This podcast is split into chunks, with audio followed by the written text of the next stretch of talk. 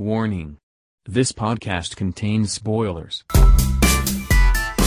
Third World Cinema Club. Okay, uh, welcome to Third World Cinema Club. Uh, I'm John Tawasil from Present Confusion. Hi, I'm Princess Kinok from Film Police Reviews. Hi, I am Jim of Jimmy Liculat. Iba pa? And we have two special guests Children. with us today uh, for this episode. Uh, firstly, we have um, film and theater reviewer, blogger behind Taga-Ilog Special Presents. Uh, Di grabe. Age. Dinan sa age. Sige. ma- film person of the decade. Yes. Ano, three-time guestee. Oh, award. Ah, Nag-award Oo, siya. di ba? Pwede na. Three-time. Pag, Landslide Ano, guestee. Sige, pag nag, ano ulit, Pinoy review thingy. So, Yan. Uh, nasa Ma- resume ko na yan. Ay, yes. Hello, hello, hello. hello. Yan. Manny Pangaro yan. Hello. And Thanks for having me here. Wow. Wow. Wow! Artista! Bagong gupit ka, Jim. Yes. Wow. Wow. Okay. Naki, ano, naki New Year ano, haircut. Wow. And we have a film blogger and film, ano ba, cinephile, ganyan. Nicole Latay. Ah, yes. Parang may cool, parang may kulang kang description. Oh, parang ano? may Nicole, may, may Nicole Kidman ano. Gusto ko yung itsura ni Nicole. Parang, ako pa, ako pa. si Nicole parang, Happy ako, ako, ako. Ayun, so Happy first, New Year! first agenda, yun, New Year na, kamusta kayo? Kamusta naman ang New Okay Year? naman. Yan. Ayun. So, hindi pa patinag sa COVID yung mga tao. Punta ng punta dito. Opening day event. Princess Diaries. Ay, oo nga pala. Ah, ah, ang talaga? Mm. ah, Pero gana, parang an- wala so wala nang rule na parang kailangan tapusin yung MMFF, no? Baka dahil walang Mm-mm. sinihan, no? Okay. Ah, oo. Oo. Baka ganun. I don't know. Ah, well. So, yun lang. Ito ba yung Mayward? Mm. Yes. Ah, oh, so meron may Ah. Princess Diaries, may may local film sa sinihan sa mga MGC Yes.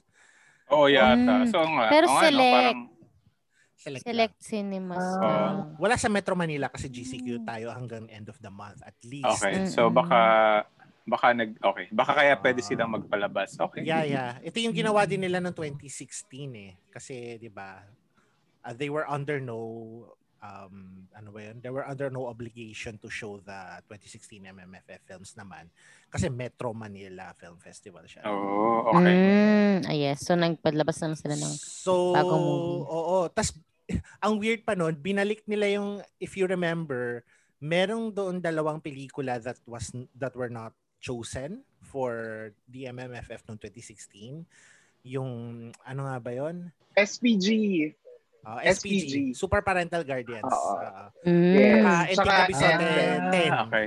Tsaka, tsaka Mano po na Mamano po 7. yung... Mano po ah, 7 din. Ayun. Hindi sila nasama sa ano. Yun yung pinalit nila in in sa ano sa MMFF 2016. Mga provincial. Provincial. Oo. Okay, oo nga, no? Parang, okay. Naalala ko na yung issue na yan. Kasi supposedly yung 2016 yung parang tinatry nilang ayusin yung lineup, no? Oo. Okay. Yes. Mm-mm. Yun yung may Honor Thy Father, ano ba? Hindi, 2015 Hindi. yung honor. Sunday Beauty Sige. Queen. Sunday Ah, Seclusion. Sunday Beauty Beauty. Queen. Oo. Yung Tsaka Eric si- Mati na Sarah, seclusion. Naalala ko. Ah, okay, okay. okay. Yes. Tama, tama. Tsaka VKJ Manny. Yes, of course. I love VKJ. I love love. Maganda yun, maganda yun. Oo, ganda nga. I love love. Pero yun nga, since wala, walang mawawa si MMFF siguro with the cinema operators, mas, alam mo yun, at least mas equitable kung anong pipiliin ng tao na pelikula. Kasi yun nga, kung kung natuloy yung MMFF in cinemas this year, baka hindi talaga ako pumunta kasi, kahit kunyari walang COVID, ganun. Yung 2019 experience ko talaga with Write About Love, parang, Ah, di ba, yeah. tatandaan nyo, sa Robinsons. Manila ako noon. Ano nangyari? sa Rob Manila ako noon, bumili ako, start of the day, binili ko na lahat ng tickets ko for the day. As in, ima-marathon ko yung buong araw. So, I bought tickets to every screening na pwede ako makapasok. Yung last screening ko dapat for the day was Right About Love. Hmm. Sa, yun pa nga, sa lagay na yun, sa pinakamaliit na cinema pa yun ng Robinsons. Um, pagdating ng 9.30, ay, hindi naman 9.30, mga 9.45 ganyan. Kasi parang coming fresh off another screening ako. Papasok ako ng Right About Love. Tapos nung umupo ako for the for the opening credits, nagtaka ako bakit bakit si bakit Harrison Plaza to? Bakit ano? Bakit Vice Ganda? Yung pala ano, pinalitan nila at the last minute to the Mall the Merrier Wow. yung screening without telling me kasi apparently ako lang yung bumili ng ticket for the day. Okay. Pero puno yung sinihan. I mean, may Grabe. may maraming ibang tao. Oo, pinuno nila sa- yung sinihan. Oo. Okay. Grabe. Nung no? nagdamol the merrier. Grabe. Last, last minute. Yun. Grabe. Kaya Pera, Alam nyo- pera. Grabe ha. Parang hindi naman ako drenched sa puro cinephiles, ganyan. Pero Ayun. ano, Pero parang ano, ha, naloloka talaga kapag nakakanood ako ng, kasi pinanood ko sa The More The Merrier last year sa sinihan. Tapos front row, wala nang ano, as in, ano talaga siya, full house. Puno-puno yan. Puno-puno yan. For sure. Punong-puno, sabi ko, wow. Eh, teka. So, ano nangyari? Ni-refund yung ano, ticket? Ay, nag-ask ako ng refund. Pero, Hmm. alam mo yun, nagrarason sila na sarado na yung box office, ganyan-ganyan. Lo. Eh, ayoko na makipagtalo, tas pagod na ako for the day, umuwi na lang ako. Parang, Hmm. sige, bahala kayo dyan. Eh, yun. Wait, ko sa so Twitter. pinipilit ka nila manood ng The Mall the Merrier instead? Yes, oo. Sabi nila, ayaw niyo po bang panoorin to? Parang Hmm. mukhang nakakatuwa naman. Parang gusto kong sa- sapakin yung ano, sapakin yung... Ang laki-laki pa naman tao ni Jan, no? Tapos, Grabe. manood ka ito. Parang siguro, Hindi ko alam na parang may same day, may gumagawa na. Parang naintindihan ko yung the next day, Oo papalit. nga. yeah, day. Pero na-experience ko yun sa Honor Thy Father. Parang nalala ko, niretweet nyo ata dati yun eh, yung pinicturean ko yung parang ano, may mga screenings pa si Honor Thy Fathers. Manonood dapat ako, pero naging ano na siya, vice ganda na movie. dahil ba walang bumibili, sis? Mm, parang, pero Oo.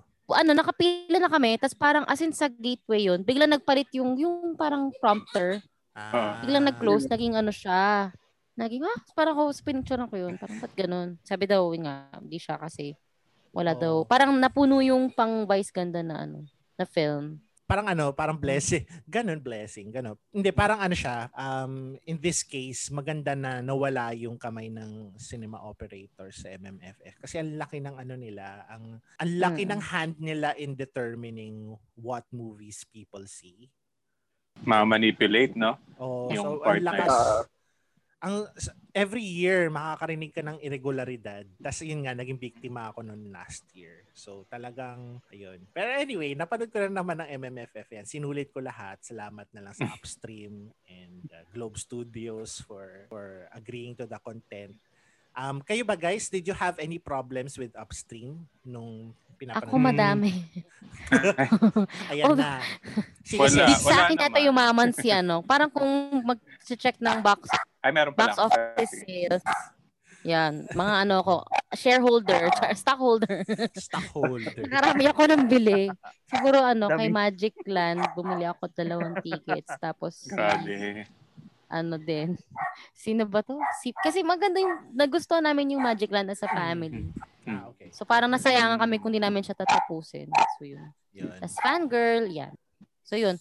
Ano, in, nagbabuff siya kahit na naka ilang palit na ako ng sig- network signal, ganyan. Mm. Experience ko rin yon parang right after nung awards night yata. Parang next day medyo nagbabuffer. So baka nag-start ng manood yung maraming tao.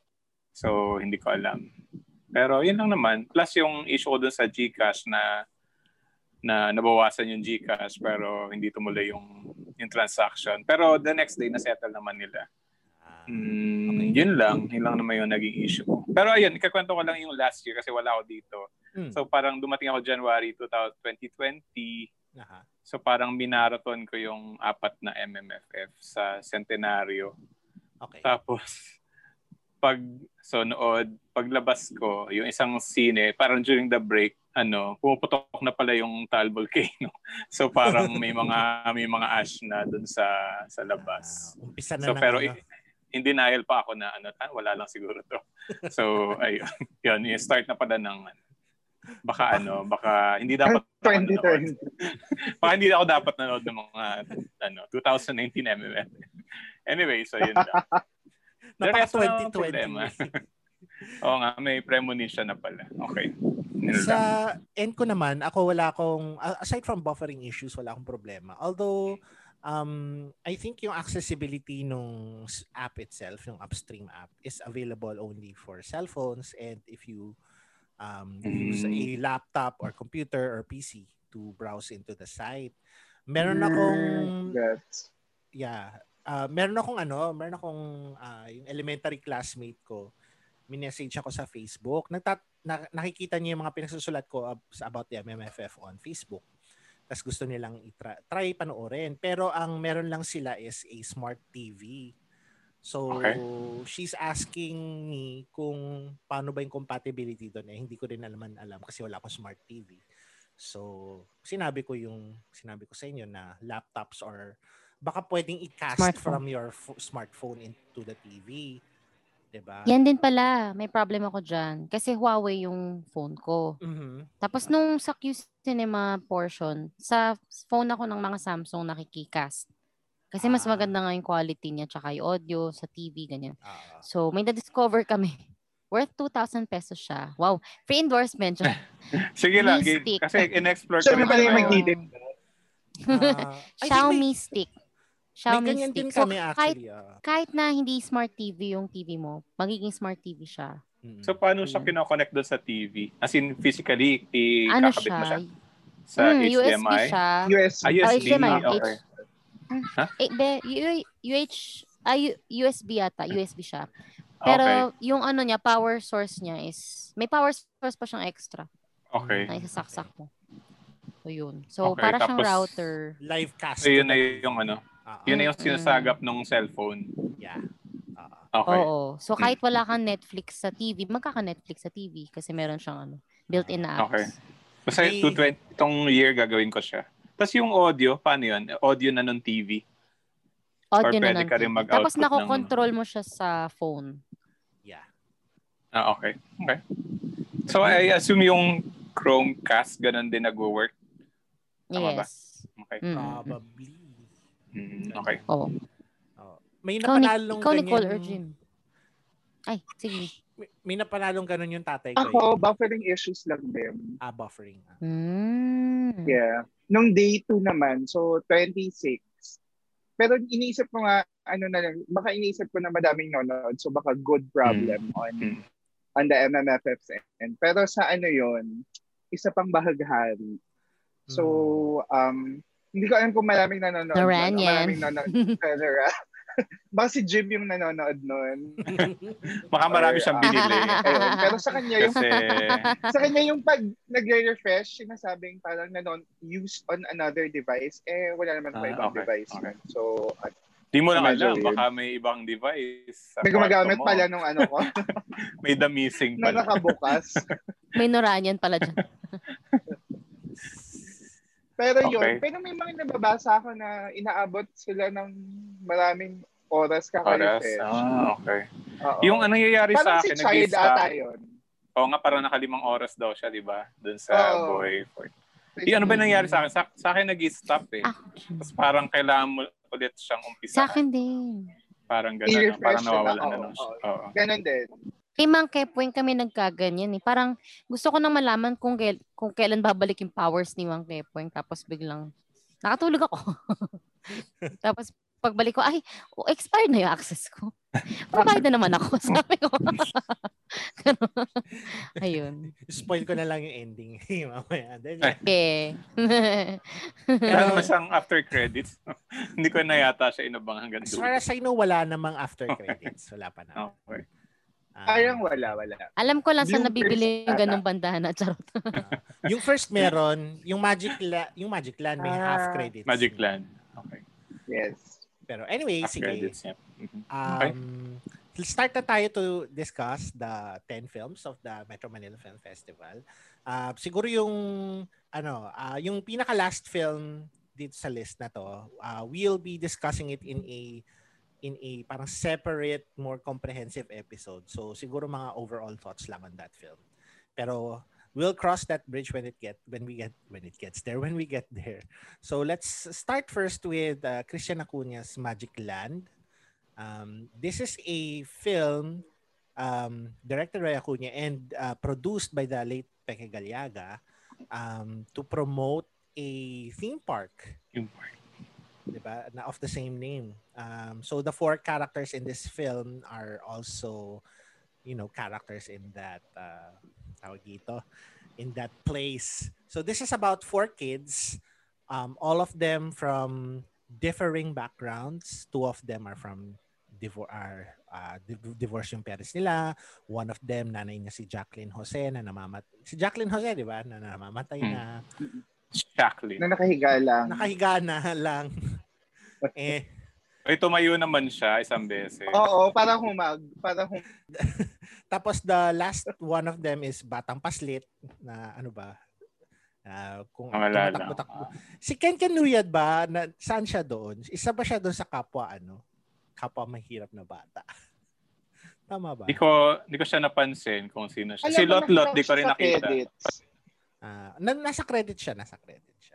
Pero anyway, na-transport yung apat na yon to a magic Portal. land. Through a portal to magic land. Sa isang Narnia. Okay. uh, to ano to rescue ay to fight the evil forces of uh, Mogrodoor yan. And Wow. Kabisado. Okay. Nakakatuwa siya eh. Pang pub quiz. Okay. Ayan. And uh, to do to do so, they all uh, will have to embark on separate quests to acquire magical items para alam mo 'yon, to help them defeat the evil bad guy. So, um, eh, uh, what are your thoughts on Magic Land by Kristen Acuña? Anyone want to start? Eh, Manny, ikaw muna. Sige. Wow. According to age ba talaga to? Hindi ah. Wala kami sinabi. Ikaw yan. Kami, ano, sige, ganito. Ah, gets na ano siya, pambata. Okay. Pero nung pinapanood ko siya, nag-iisip ako ng ng hook na bilang adult na mahuhook din ako. Parang ano yung appealing para sa isang adult para dun sa isang film na pambata. Kasi gets parang given naman na ano eh, pag pinanood mo siya sa bata, masaya to kasi may mga may mga games, di ba? Since oh, oh, uso yung mga games sa app and all. So for sure magugustuhan to ng mga kids. Tapos pero bilang adult, tinitingnan ko siya kung ano yung mga parts na appealing. Mhm. Uh, and for me, parang nag-stick out sa akin yung yung the way na hinahandle yung issue ni nung yung death with Jacqueline Jose Mhm. saka yung yung bata. Kasi ano yun eh parang ang, ang ganda ng part na yun yung nilagyan nila ng parang ano parang contact.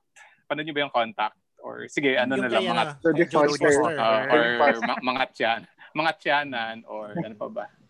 Ah, first man di ba? Parang may mga ganong ano rin concept na nag-land siya into sa isang dimension tapos doon niya nakita yung yung hinahanap niya.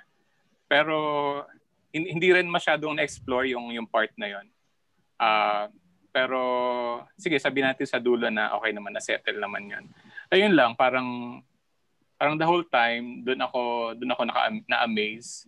Ah, CGI okay naman, hindi siya perfect, especially may mga dragon, hindi pa siya perfect. Pero yung mga fight scenes, okay naman. Ah, parang fun naman. Parang kahit sila nag-enjoy naman.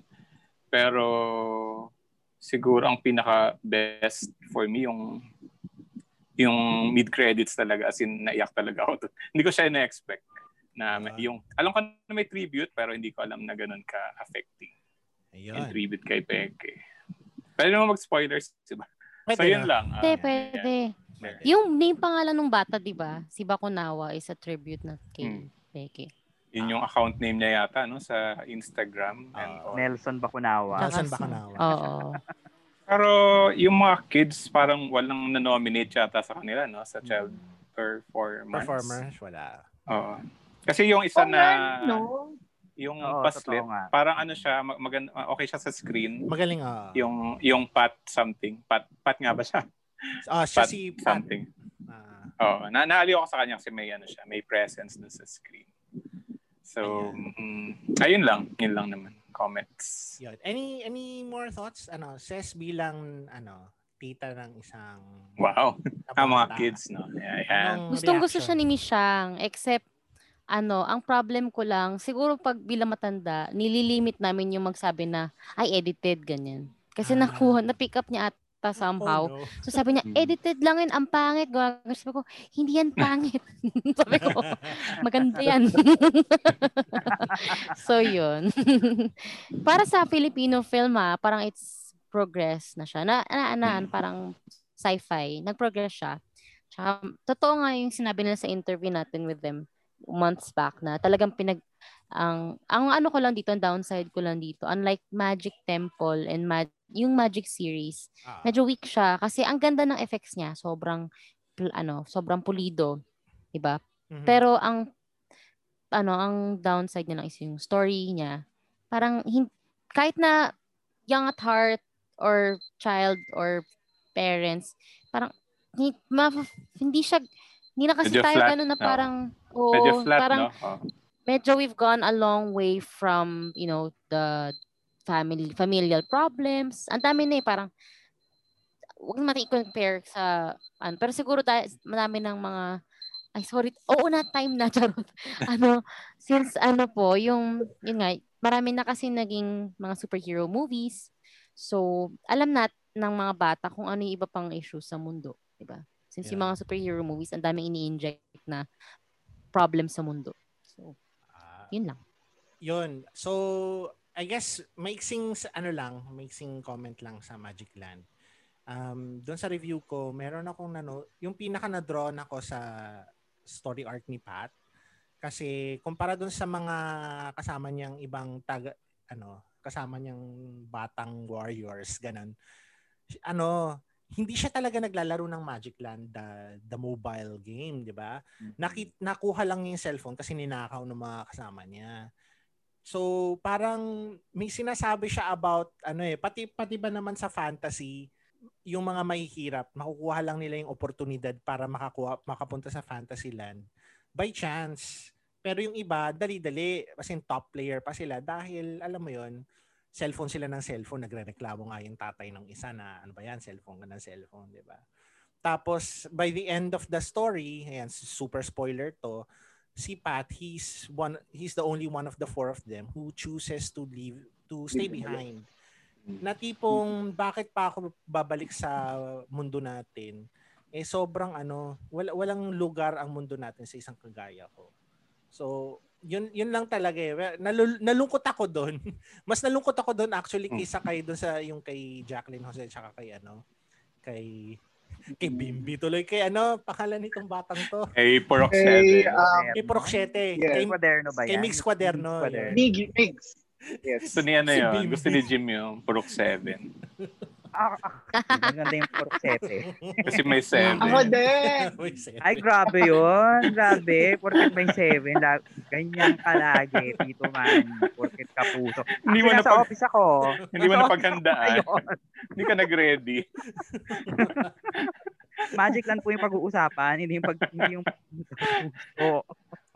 Anong pangalan nung ano actor? Yan, nakalimutan natin. Basta si nasa. Porok 7. Si Mix Si Migs, Quaderno. Oo. Quaderno. Ah, Mm. yan. So, yun, yun lang naman. Um, any final thoughts before we move on to the next film?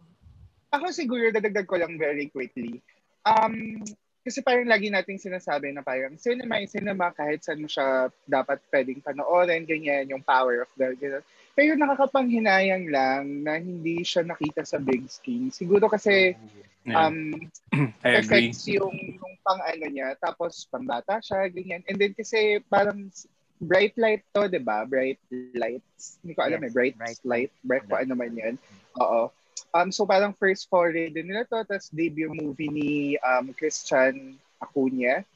So, parang medyo may part na sayang lang. Feeling ko mas ma-appreciate siya lang pag nakita mo siya ng malaki sa big screen. So, nga. yun. Sayang lang, True. pero yun.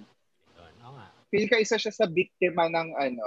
Pandemic, Pandemic talaga. yes. Mm-mm. Ay, Parang ano nakalimutan ko siya. ano. Nakalimutan ko yung score na gusto ko pala siya. Gusto ko yung mga humahan Ah, Zimmer na ano na score. Yes, So parang gets ko na. maganda Parang yung gets ko ano, na mananalo niya. siya. Oo. I mean, tingin ko mahirap siyang Tsaka gawin. gusto ko yung may mga nakikita ko mga artistas every now and then. Kasi Like Wilma Dazen. parang they bank on the four kids, di ba? Oh, with the D-A-S-S-E-N. Dazen. Settle natin yan mamaya kung ano na yung tama. Ayun. Yun. Hindi ko na, hindi ko nakita si Lot Lot actually. Sino ba siya? Sino siya doon? I think kamag-anak siya ni Boy. Kamag-anak siya or isa siya sa mga tita ni Boy. Hmm, hindi ko siya nakita. Ah, Ang nakita ko si Si Agot. Agatom. Ag Agot yun? Si Agot yung si isang Agot. ano. Si Maylin. Agot. Agot. Si Roel Santiago. Yan, may Sa Ako Si si- Jackie Lu. Si Okay. Ako si. Agatom. Tsaka si, si Rafa Sigion Reyna. Yan. Sino siya doon? Ah, naka, naka Sa yung siya. ano, naka-costume. Ako. Kasi Agatom, di ba yung kontrabidang nakadub? Na naka... Mhm. Siya ba yun? Siya yun, di ba? ah, siya. Sineskwela days. May trono na siya ngayon. May trono na si siya. May trono na siya ngayon. Kakabilang, kaka-alphabet eh. No? Oo. Katrono Since na. na, na-explore ni Atoms, may trono siya. Char. So uh, let's move on to the next film. Ayan, this is a film by Adolf Alex, director of such films as uh, Kiko and Lala. Uh, Okay. Nagawa na na. Simula doon. Kala ko naman yung sa mataas na level agad. Like, kalayaan. Bato, Kalayaan. ah, Mater, do, ano, Mater Dorosa. Mater Dolorosa. Dolorosa. Dolorosa. But no, Kiko and Lala. O, di ba? There, I smell something. Uh, yun. Um, his film is Coming Home and it stars uh, Jingoy Estrada as and Sylvia Sanchez. So Jingoy Estrada mysteriously reappears at the home of his estranged wife, played by ano, Sylvia Sanchez, and um, his children are not very uh, her their children are not very happy at the turn of events. Um, but for some reason, Sylvia Sanchez is determined um, to let uh, Jingo Estrada stay in their home. Meanwhile, you know, family drama ensues. So, ayun, siguro Nicole, uh, what are your thoughts about coming home? Good luck. Good luck. um, ah siguro, ang overstuff niya, ang daming ganap, ang daming, ang daming gustong umeksena doon sa, well, siguro kasi family ensemble yung pinipeg niya, yung pinopromote niya. Pero, feeling ko lang, wala naman akong dapat, um, wa- wala kasi akong niroot sa kanila kahit yung nanay. Well, siguro hindi rin nakakatulong na hindi ko niroot si Jinggoy as a character. So, para, well, ewan ko as a person, pero as a character, ang hirap mag-latch doon sa movie tapos biglang ang dami na nga masyado nangyayari lahat sila may issues, lahat sila may drama, tapos um, iyon, hindi ko alam, parang parang kahit as a Christmas movie kasi they're promoting it as a family movie, hindi hindi ako sold doon sa um, kung paano nila ni-resolve yung yung movie. Yung Actually- forgiveness, Eme. yeah. Oo, hindi, hindi parang hindi convincing or parang hindi hindi ako naniniwala sa sa kung paano sila nakarating doon sa dulo. Parang ganon. Tapos, yun, yun basically. I agree. Um, pero also, kasi yung ano, yung parang lumabas doon sa resolve, yung sa pagka-resolve ng film is, um, spoiler again, pero to be honest, ayokong mapanood nyo tong film na to. Yung ano, yung ano, ah, yung resolution ng film na to is, gusto ni Sylvia Sanchez magsama-sama sila dahil mamamatay na siya. Pero to be honest, kasi sobrang despicable para sa akin nung character ni Jinggoy. Kasi para even while the film was trying to say na parang oy sineduce nitong other party, ganyan-ganyan, he still decided to stay with his kabit for how many years din. At nagkaanak sila, di ba? So this is a parang nothing in the resolution ng mga buhay ng mga ano, ng mga magkakapatid is dependent on sa pagbalik ni Jinggoy into the picture. Parang he could have died in the first act and nothing would have changed um, story-wise. Parang the brothers would still have to deal with uh, yung abusive relationship ng kapatid na babae. I mean, mare-resolve din naman yung kay uh, Edgar Allan Guzman. I think that was his character. Yung, yung parang hinostage ng mga pirates sa Somalia, which is kind of ludicrous, pero sige, I rolled with it. And, and all of that stuff, ano eh, and it also brings this weird subtext na yung, yung you have to be together even though your relationship together is toxic from the start. I mean, masyadong fairy tale ending yung tipong nangyari na, ay, nagkabati-bati na sila so maayos na ang lahat. No, it doesn't happen that way. And it's very, wala lang, it, it rubbed me the wrong way. Kaya, I think this is one of my least favorite uh, MMFF films and that's an understatement. Parang ano, Kiko and Lala. Kaya Kiko and Lala, director of Kiko and Lala siya, hindi director of Kalayaan.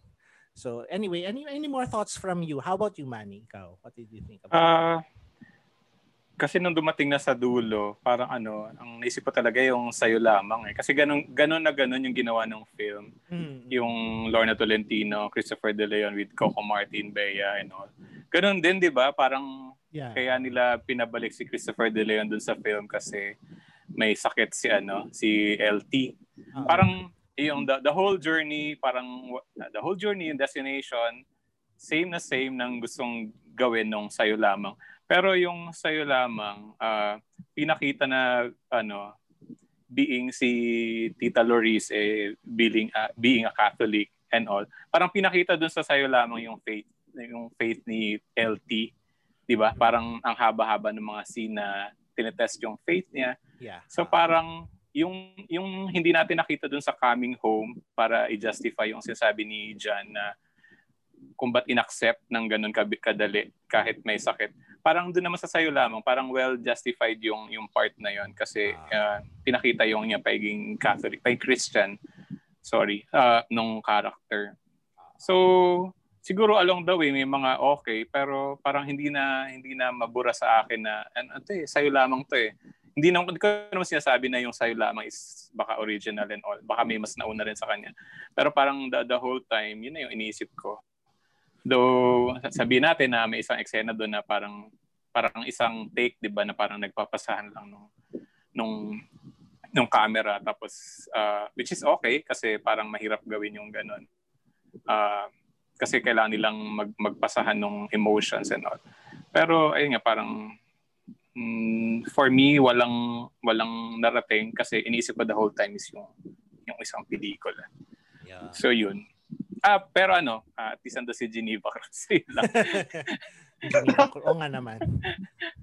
Ayan. Star-studded eh, no? Parang madilim ang gabi Mm. pero si Gracia nandun din. Pero ano pa ba siya? Active pa ba siya? baka... Anong bago niyang name Sina ngayon? Samantha Lopez? Oh, di ba siya si Gracia? Ah, Ah, Yes, siya si Gracia. Tapos nakikita ko siya dito sa Love of My Life ni Connie Reyes, Mm, okay. Ian Ah, Ramos, okay. and Carla Bellana na So, medyo- secretary siya ni, ano, ni Connie Reyes. In fair, alam mo yun, alam mo yung Jim kasi Channel 7 yun, di ba? Oo nga eh. Ayan. Kailan naman tayo, Tito Manny? Alam ko na Wala, yan. wala akong sinabi. to be fair, Jim, ako naman yun. to. Ayun. So, I guess let's move on to the next film. Um, this is a film by E.C. Ferrer, uh, The Missing. So, this is a horror film. This is the only horror film in the lineup, I think. Uh, So, this is Hindi ba about... horror yung Pac Boys? Hindi, joke lang. Point taken. Ke horror. a horror film ganun. So ano, um The Missing is about a woman, Ritz Azul, who lost her sister to a kidnapping incident a few years earlier. And um suddenly she's contacted by Joseph Marco, uh, her her ex uh, na magtrabaho siya sa Saga Japan. Wow, kintsugi vibes. sa Saga Japan to ano, to um for to restore a old house the the house of their former professor. And strange things start happening. Yun. So, um, ayun, Ses, since ikaw napanood mo yung The Missing, what did you think about The Missing? Ano, honestly, never pa ako nakanood ng Ritz Azul na show or movie. So, Mhm. very Talaga? refreshing sa akin. Ah, akala ko starlet, starlet lang si ate. Ay, grabe. Ganon. Tapos, pero ano pala siya? Grabe. May range pala siya. May Wow, magandang may range of. film siya na Regal dati, yung ano, Hopeless Romantic. Separados, charot. Akala ko yung ano. Wag naman May, di ba may movie sila ni, ano, ni, ni Pepe Herrera? Yun yun, the, hopeless, the hopeful romantic. Ayun yun. Ah, okay. Hopeful romantic. Oh, ah. Parang comedy-comedy siya doon, di ba? Mm. So, yun. Napanood ko pala yun. yun. Ah, Napanood ko pala yun. Very Okay. underrated. Ayun. Underrated din siya na actress. in your in my opinion. opinion. Na parang sana, marami pa siyang roles or movies. Kasi parang, ano siya, yun nga, mukha kasi siyang may starlet vibes na parang pa-sexy, pero hindi siya napapa-sexy. So parang dito, may na, parang may nabasa akong commentary mo dyan na yung ayaw mo yung parang meditation part. Anong ayaw ko yung meditation? Yung meditation scene ba yun? Ay, Tama ba? hindi. May Ayaw Yung mo yung meditation siya doon. scene? Yung nag-yoga? O, nag-yoga siya. Para Oh, lang yung nag-yoga mag-jump scare. scenes. Parang fan Oo. service lang siya. Siningit ako. lang nila. Ah, natakot. Di ako, natakot ako. Ah, Kasi may, lo- yun nga. Pero eh, siguro effective sa akin yung ganun. hmm. Tapos, ayun. Um, ano, um, usually kasi si Easy, ano siya, rom-com, di ba? Natatawa Ah. kasi may nabasa akong tweet or ano ni Kayo, yung tungkol sa ano, sa horror films parang dapat daw yung mga horror films wala na masyadong horror element. Ah, So, yung sa- ni-retweet, ko- parang ni-retweet niya. Ah. Oh, sabi ko, so Okay. soft porn ito. Ganon. kasi parang feel, feel, Soft feeling porn ko, kasi ano, may onsen scene si Wala. Joseph Si Marco. Joseph Mar. Oh. Kasi parang ganun, kung ayaw nyo ng horror, tapos tanggal natin yung horror element, so soft porn ito. Ganun. Hentai. so ganun. yun. So parang feel, oo. so, ayun, medyo ano lang siya. Siguro since bago si Easy sa horror genre, Mhm. kailangan niya pa ng masyadong i-explore pa yun. Kung gusto niya nung ganong i- i- maggawa, gumawa pa ng isa pang film about that. Kasi totoo, yung sa sound nga, medyo distracting siya na parang hindi ko na kailangan nung talon, ta- nung ganun, "Hung," ganun. Parang it's not, Paano pa? okay na yung, sorry, si Jollibee. Di ba Jollibee? Baliw-baliwan stage pala. Joke lang. Anyways, yun. So, okay naman si The Missing. Um, kung may star-star eme tayo, 3, 3 over 5 siya for me. Kasi Mm. hindi siya, hindi siya corny, hindi rin naman siya super duper the best na horror film out there. Pero it's it's okay. It's worth the watch naman. Lalo pag bored ka. Subtle lang. interject ay uh, dagdag ko lang very short lang ano um this is my favorite Easy Ferrer film uh, pero, pero sucks lang siya meaning hindi ko masyado nagustuhan yung iba niyang pelikula pero ano um uh, I, I enjoyed this one I mean this is a you know the usual MMFF horror film na na na na, na nagustuhan ko yung Regal parang- to, no? This is Yeah, Regal. Regal. Ah, Regal to. Ah, na-interest ako doon sa ano, na doon sa parang commentary na tipong ginagamit yung mga Pilipino Yeah. bilang sacrifice abroad. yeah. Diba? Same. So, yun, nagustuhan ko yung aspect na yun of the film na pinapalabas niya. And pero ayun nga, as a horror film, parang masyado siyang ano, masyado siyang information heavy like in the last 10 minutes. Parang inexplain na lang nila lahat Mm. ng ng bagay in one scene na nagsasalita yung isang character. Tapos may may weird na inconsistencies like for example, yung character ni Miles Ocampo, sinabi niyang lumaki siya sa Japan with her parents at nag-aral siya in a Japanese university. Pero yung scene na nabalitaan niya yung kanyang kapatid ay nawawala, nasa Pilipinas siya. So ano nangyari doon? Tapos may isang scene naman doon na sinaksak sa likod si Joseph Marco. Tapos the dung scene ng sa ending, naka-arm sling siya. So sa saan ang galing yung ano nahulog ba siya sa bangin? Tapos nabalian Baka siya ano, natumba sa hospital bed siguro. tumba sa hospital bed. Ganun. Parang weird lang. Pero anyway, Nasaksak pero na, nadali ng ano, hospital bed. nadali ng hospital bed. You know? Weird. Pero yun. Ah, anyway, yun lang. Yun lang naman. Um, any more thoughts from you guys? Uh, Manny or Nicole? Any Si Nicole, para may, marami siyang gustong sabihin. Oo nga. Oh, Nagpipili nga. Nasa, nasa mukha, no? Parang Nasa dami mukha. sasabihin. Oo. Sabi niya, um, actually, meron siyang mga, ma- hindi man meron. Like, marami siyang decent um, set pieces. Though, meron yung isa yung sa ilalim, yung Mhm. kay Miles Ocampo. Medyo, it reminded me na mas maganda rin yung pagkakagawa dun sa yung movie ng Q Cinema na Malaysian na horror, ano nga ang title? Raw ba yan? Raw? Raw? ROH. Oo, yung oh. gumagapan-gapan Raw? din. Oo. Hmm. So, Nakatakot sayang lang yun. na una ko napanood yung Raw kasi mas maganda siyang ginawa sa. Pero, um, okay din siya dito sa The Missing.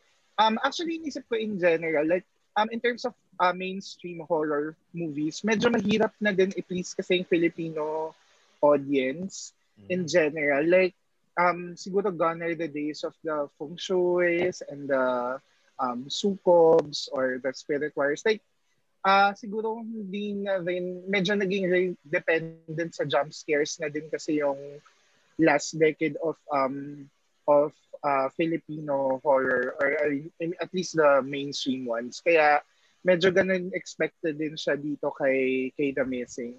Pero um overall nagustuhan ko siya ma may hirap lang yung movie sa pacing niya. Like um in terms of um dropping storylines ganyan. Kasi yung una nga 'di ba tungkol sa PTSD ni ni Ritz Azul tapos parang hindi na masyado nabalikan yon. And then yun nga information overload na yung yung dulo. Siguro in order to parang explain kung ano yung nangyari. Literal na sinabi na na lang nila with matching cut, cut, cut type of um editing para kung pakita kung bakit ganun yung mga nangyari. Tapos, um, yung dula naman, yung scene nila, ay so spoiler din to, pero yung scene na naka, ayun nga, yung Joseph Ritz um, final scene, siguro um, medyo predictable siya. Like, alam Mhm. kong mabubuhay siya despite yung nasaksak siya sa huli. And then, um, could have ended with a stronger, um, memorable final scene siguro. Pero overall, um, sa lineup na to, parang binigyan ko siya ng 2.5 over 5. So, nasa upper decent half siya ng, ng movies sa, sa Ano yung lineup. take nyo dun sa ano, yung call sa dulo? Yung may, after Ah. nila mag-usap, umalis sa si Ritz, di ba? Oo. Tapos may tumawag na girl na, ano yun, um,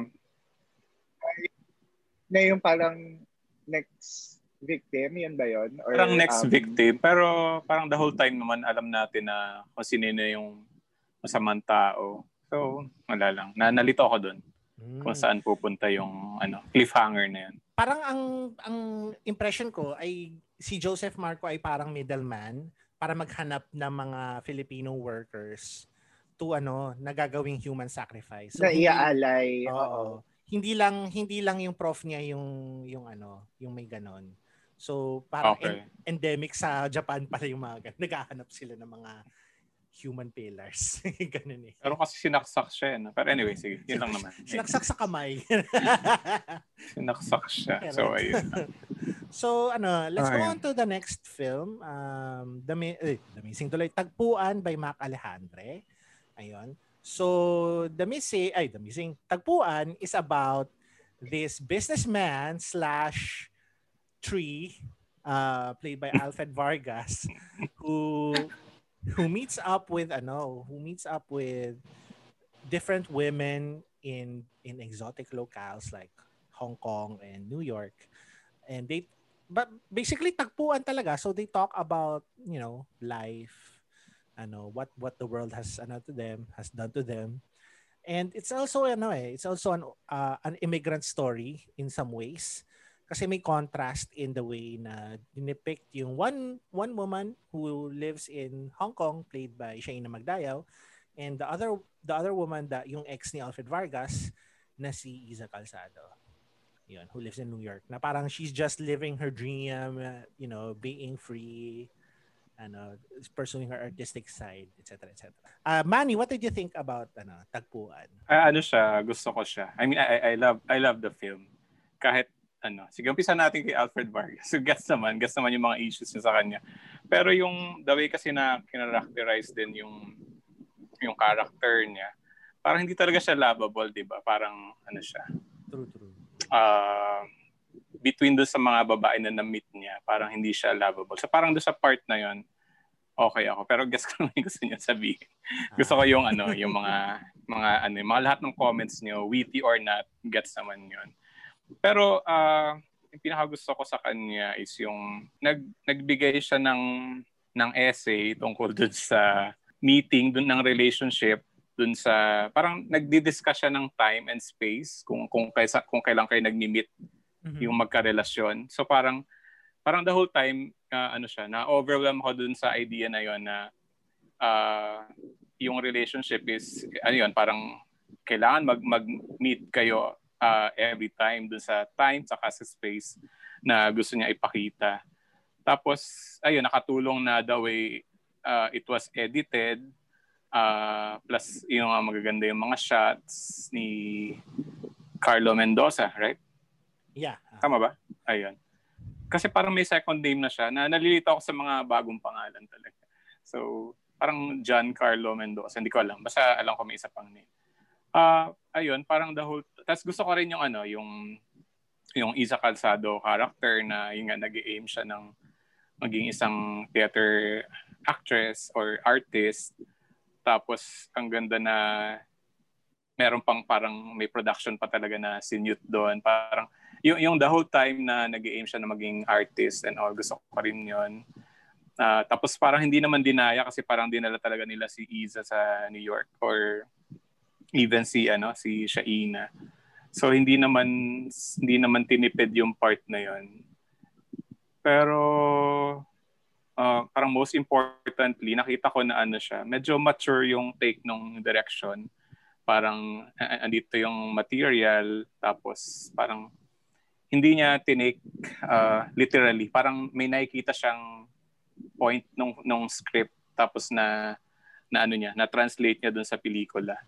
Tapos ito rin yung script na ah, madaldal pero gusto ko yung gusto ko rin yon yung pagiging talky na gano'n naman di ba pag nag-usap kayo as in lahat ng emotions pwede mong sabihin lahat. Siguro kung meron man akong hindi gusto is naglagay pa talaga ng mga scene na sinasabi dun sa yung sinasabi dun sa mga confessions. Parang baka kahit hindi na yon parang sige gawin na lang nating talky lahat wag na nating lagyan na pinakita pa may sakit yung bata and all uh, parang ano lang siya yung mga usual na talky film na uh, nag, nag-meet kayo halfway Ah, ayun sorry hindi ko siya nagustuhan ko siya yun. kaya ako nagsisorry Okay lang naman yan. Ah, Nicole, ikaw naman, what did you think about Tagpuan? Alam mo, mas gusto ko pa yung explanation ni Manny and yung takeaway niya sa movie kaysa sa movie itself. Um, kasi siguro mas nabigyan pa nga niya ng perspective. Um, di ko din alam kung ah, factor na 7 a.m. ko si Tagpuan. Pero um, nung pinanood ko kasi siya, ah, struggling ako in a way na parang um, kung paano nag-work sa kanya yung pagiging talky, gano'n naman siya naging detrimental sa akin. Feeling ko lang, um, nung pinapanood ko siya, ah, masyadong madaming pinapasok and in a way, um, yung pagiging talky niya, yung instead na, ayun, yun, pe- ah, actually opposite ng kanya. So, kung kung kay Manny nag-work na, ins- na sinasabi na lang instead of showing, sa akin naman, parang medyo na-bother ako na, sin, na ang dami na lang sinasabi. Parang ganun siya. So, um, and then may mga scenes na medyo um, nawiweirdohan ako or uh, feeling ko, actually naniniwala ako nag-New York sila, pero ang hirap, yung, yung ninanakawan si Iza, medyo off siya. Mhm. Like, um, hindi ko alam kung ba't nag-stand out sa akin yun, pero ang ang Yung weird lang nung... Park. Oo, yung biglang to my shows, nagtagalog-tagalog na siya and ano, me- medyo um, weird siya. Pero sa akin, um, feeling ko masyadong matinry na madaming i-tackle na topics like uma, yun nga, since may mga Hong Kong, so may mga rallies doon. Tapos, um, na, nalungkot ako kasi for summer MMFF to, di ba? So, feeling ko mas, baka mas maging effective yung mga Trump issues or Trump mentions nila kung nung April siya pinalabas as um, as compared to now. Um, and then, yun nga, uh, like for example, si Iza, yung sinasabi niya yung, um, yung artistry niya and um, na parang, uh, and then meron pa yung she tried going on to um, relationship with, with women din. So parang most of the time, um, sinasabi na lang siya instead of showing. So yun, at yun yung pinaka naging, um, well, hindi yun yung pinaka struggle ko, si Alfred Vargas. Pero in terms of the story, yun yung ano, yun yung second main comment ko or kung ba't hindi ko masyado nagustuhan yung tagpuan. Ako, in this case, yun nga, medyo naglilin din ako towards kay Nicole in this case. Pero okay lang naman, Manny, na if, if you like the film. I mean, kanya-kanya naman tayo niyan. Ah, sa akin, ano, ang weakest link talaga ng tagpuan is Alfred Vargas and his character. Unang-una, parang halos hindi makapag-emote talaga si Alfred Vargas. Ano, ano siya? Parang parang with every parang mabigat na revelation na pinapatong sa kanya nitong dalawang babae, parang he can only elicit like this weak, parang parang ah, parang ganun. Na na hindi hindi hindi nasa sell yung emotional moment sa akin. And ano eh, his character even even ano, parang blank slate yung kanyang character. Parang ang alam lang natin kay Alfred Vargas ay ayaw niya sa iPad at isa siyang businessman. Tapos ano eh, um, nag- nag- nagtatry ako maghanap pa ng something that I can latch on to his character. Pero uh, wala ko din mahanap. And although na-appreciate ko Toki yung movie, ako yung yung dialogue, lalo na siguro kay Shaina magdayaw, no, medyo na weirdohan ako sa pag o ko sa ko sa delivery niya or sa lines mismo. There's something about it na para siyang nag-over-explain na tipong um, may sasabihin siya yung word, oh, do you know what that means? This means ganyan-ganyan. Parang, okay. Hindi, yung, yung flow niya is different compared doon sa flow ng usapan niya with Isa Calzado. So, yun. I mean, I, I like the movie is very well shot in some parts, you know. Uh, pero, pero ano eh, pa, yun, talagang nahatak pababa talaga nung, nung presence ng kanyang character yung ano, yung nangyari. Ayan. Siguro, um, paad lang sandali, no? Um, nakatawa yung sandali. paad lang sandali. Siguro naiisip ko lang din, yung, siguro yung mga first few scenes ng movie, ang naiisip ko sa character supposedly ni Alfred Vargas is parang George Clooney sa Up in the Air. Mm, Yung parang mm. gano'n na, um, kaso sobrang hindi. Like, hindi ka, sobrang layo dun yung, kina, yung kinapuntahan niya. Pero parang, ganun ko siya na-envision kung effective siguro somehow yung nandun sa ano. Pero, producer ata siya eh, right? Nung, Yeah, he- nung movie. Mm. Produced this. Oo. So, baka passion project niya to or um and yun. Sana mabilis na yung internet din niya sa 2021. Kasi ano, wala ko naintindihan sa speech niya eh. Mukhang masaya pa naman siya. Oo nga. Yan. Please come to our show. Janot! Charot lang. Pero eh, sige, anyway, um, let's move on to the next film, I guess. Um, isa pang bahaghari, um, directed by Joel Lamangan. Wow. Joel C. Lamang. Di Joel ba may C. C? Uh, Joel C. Lamangan. DGPI. DGPI. DGP. Kailangan gano'n. Kailangan, kailangan specify na ano, Directors Guild of the Philippines. Ayan, ah, yung mga so ano, um, the, the plot of Isa Pang Bahaghari is a, a little bit similar to uh, Coming Home. Coming Home. so, uh, Philip Salvador um, comes home to his estranged wife after a long absence. And of course, uh, his wife, uh, Lumen, played by the one and only Nora Honor, is not very happy with this development. Of course, uh, their children are also not very happy with this arrangement. And there's a reason for all this, pero it's, you know, it's it's different from coming home in some ways. And um, there's a side plot here with Michael Demes's character that he's um, he he's carrying a torch for Philip Salvador's character si Dom uh, for many years pero of course dahil hindi naman ano si Dom the relationship cannot be taken anywhere further ayun so dram- dramatic shenanigans ensue so I guess ayan Jim ikaw naman since napanood mo yung isa pang bahaghari what did you Oh, saka ano, yan. saka ang daming kapuso dyan sa... Oo, eh. Ang daming kapuso. Grabe. dito, eh. Parang si Sanya Lopez lang yung kapusin Kahit sa pangbahaghari. yeah, what did you think about this film? Diba? Ako kasi mas nagustuhan ko aminado yung Rainbow Sunset than isa pang bahaghari. Although, I agree dun sa sinabi ni Rafi when we talk about it after we watch isa pang bahaghari na mas malinis siya compare with ano with Rainbow Sunset kasi dun sa Rainbow Sunset ang naging problem dun is parang ang daming complication or ang daming problems ng mga characters tapos hindi na resolve ah, lahat or may mga missing ano pa missing details. And dito naman sa isa pang baghari, yung nakita ko dito was yung mga problems di ba ng mga anak and then na- na-solve naman siya by na hinelp naman ni ano ni Philip Salvador. Yeah. Ang noticeable yung old-fashioned filmmaking kasi yung filmmaking ni Joel Lamangan noon namamanifest pa rin sa film. Tapos mayroon isang eksena na medyo um, for me annoying or irritating kasi yung nag-uusap sila, nag-uusap sina Fanny Serrano and Michael De Mesa na yung shot instead na sana nag over the shoulder or yun nga, di ba yung pinag-uusapan Ay, oo. parang Nagsiswing siya. back and forth. swing siya back and Ah, oo forth nga. and masakit Okay, nag, sa parang nagpapalitan, okay. Pero doon lang ginawa, no, Mm. yung yung sa eksena na yun. Tin- Tinamad siyang mag-shot reverse shot eh. Mm-mm. Tapos minsan parang nahuli na yung camera, parang nagsasalita na yung kabila pero nandito pa yung ano, di ba? Oo. Parang hinahabol niya yung tao. Ayun. Tapos um Okay, akala ko ng- internet ko lang yon Sorry. Go, go, go. Sinisi ko pa sarili ko. ayun, Bakit no, ako yun yung may noticeable kasalanan? Naman. napaka-noticeable ng eksena na yon kasi sana nga yung ginawa na over the, the shoulder or mag-reverse shot na lang, di ba? Pero hindi eh. Parang, na, ang sakit niya sa mata. And then, ako I appreciate yung ensemble um, of actors.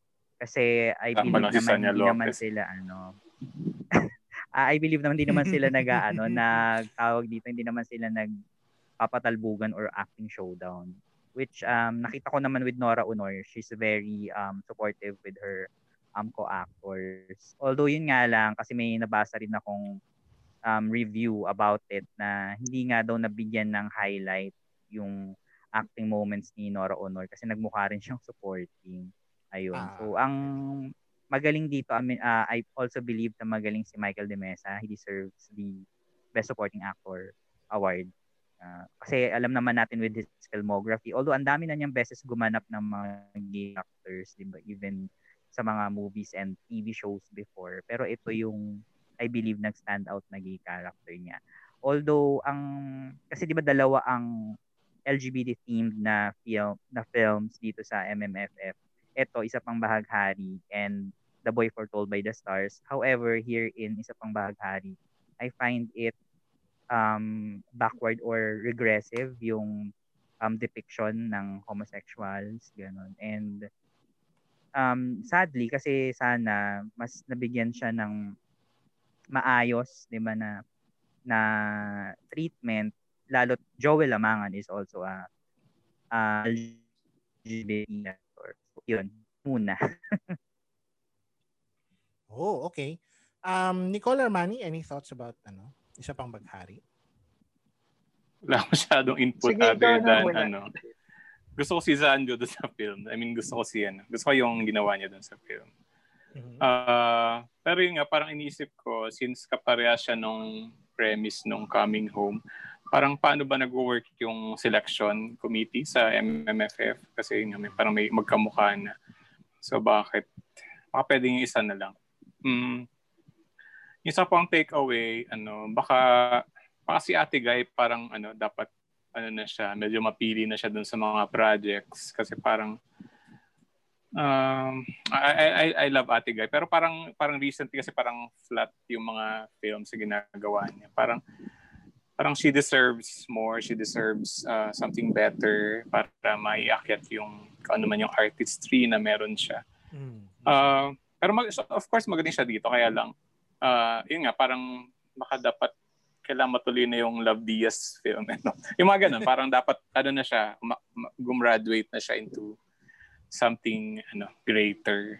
Um, parang yun lang. Ay, of course, yung dulo, parang hindi ko na-expect na pupunta yung film. parang sa, saan ang galing to? Saan ang galing to? And hindi ako prepared. Walang, walang, oh, may mga konting planting pero hindi ko alam na ganun ka romanticized yung, yung dulo. Ah, ayun lang. Parang gets ko naman yung, yung tempo ng film. Gets ko yung Joel Amangan aspect and all until dumating doon sa dulo. Parang ano talaga ako. ah, an- ano to? Ano nangyayari? Tapos ending na, nag-roll na yung credits and all. Oo. So, yun lang. Yun lang. Ayun. Nicole, any thoughts about isa pang baghari? Um, actually, nakabasa ako ng interview ni Joel Lamanga na parang sinasabi niya lang din na kunya hindi siya na-nominate kasi dito, 'di ba? So parang sinasabi niya na okay na daw 'yon, ganyan. So um somehow feeling ko medyo um reflective din kasi siya sa kung kung ano yung quality nitong isa pang bahagari. Um for what it's worth, biggest compliment niya is better siya than Rainbow Sunset. Sorry, Jim. Um, like, na, na in lahat siguro, or hindi naman lahat, pero yung mga issues ko sa Hamfest na yon is somehow na, na temper dito. Pero um, ang una ko talaga naisip is kasi reject na to ng MMFF last year eh. So parang, Ah, okay. I, I guess dahil lang pandemic edition, kaya baka mas inclusive sila. Um, so medyo weird na biglang nandito siya this year. Um, pero sa movie itself, um, okay, nababalik ako dun sa sa mga cleaners type ng ng flashback nila. Hindi ko hindi ko gets kung Actually. anong purpose ng mga ano, ng mga colors na yon. Akala Oo ko may eh. mabubuong rainbow at the end. 'Di ba? Hindi naman. Um, so, so, nilist ako, okay, orange, blue, green. Parang hindi naman niya nabuo. Um, and then, uh, may isang scene sa umpisa na may si Fanny Serrano din to, tsaka si May, Michael de Mesa na yung may sinusuklean siya. Tapos, um, medyo bothersome kasi pag nakaharap din sa isang character, kay Fanny ata, may tao na sinusuklean. Pero pag nakatalikod, halata mong wig lang yung sinusuklean niya. So, ilang beses kong binalikan yun kasi hindi, oo. Ewan ko kung napansin niyo yun kasi medyo mataba yung babae pag nakaharap. Tapos pag nakatalikod, alam mong manikin yung Yeah. suot ng buhok. Hindi ko alam din kung ba't ko napansin yun. Pero, tapos nasa umpisa pa lang siya ng movie. Yung ending, hindi ko din alam, shock factor ba yung habol nila dito or dramatic moment kasi Oo. may build up pa ng bawat character na titignan nila kung ano yung ano tapos titigil tapos si next character so ewan ko kung ba't din ako na ngayon pero um, pero yun so um feeling ko hindi niya earned yung ending kasi um it literally came out of nowhere and um hindi ko siya mahanapan ng sense in the context of um ano yung man nangyari prior to the ending. Um again, in the grander scheme of things, okay naman siya for as compared sa mga recent outputs ni Joel Lamangan. Pero ah masyado ng template Baka um, time to, I don't know, um, think of a different, ano. Masyado kasing plakadong-plakado na niya eh. So, mas nagmumukha lang siyang pag kinumpara mo sa iba pa niyang mga ginawa na ganun din, mas makikita mo na pababa siya instead of um, parang level up. Yun. To be continued.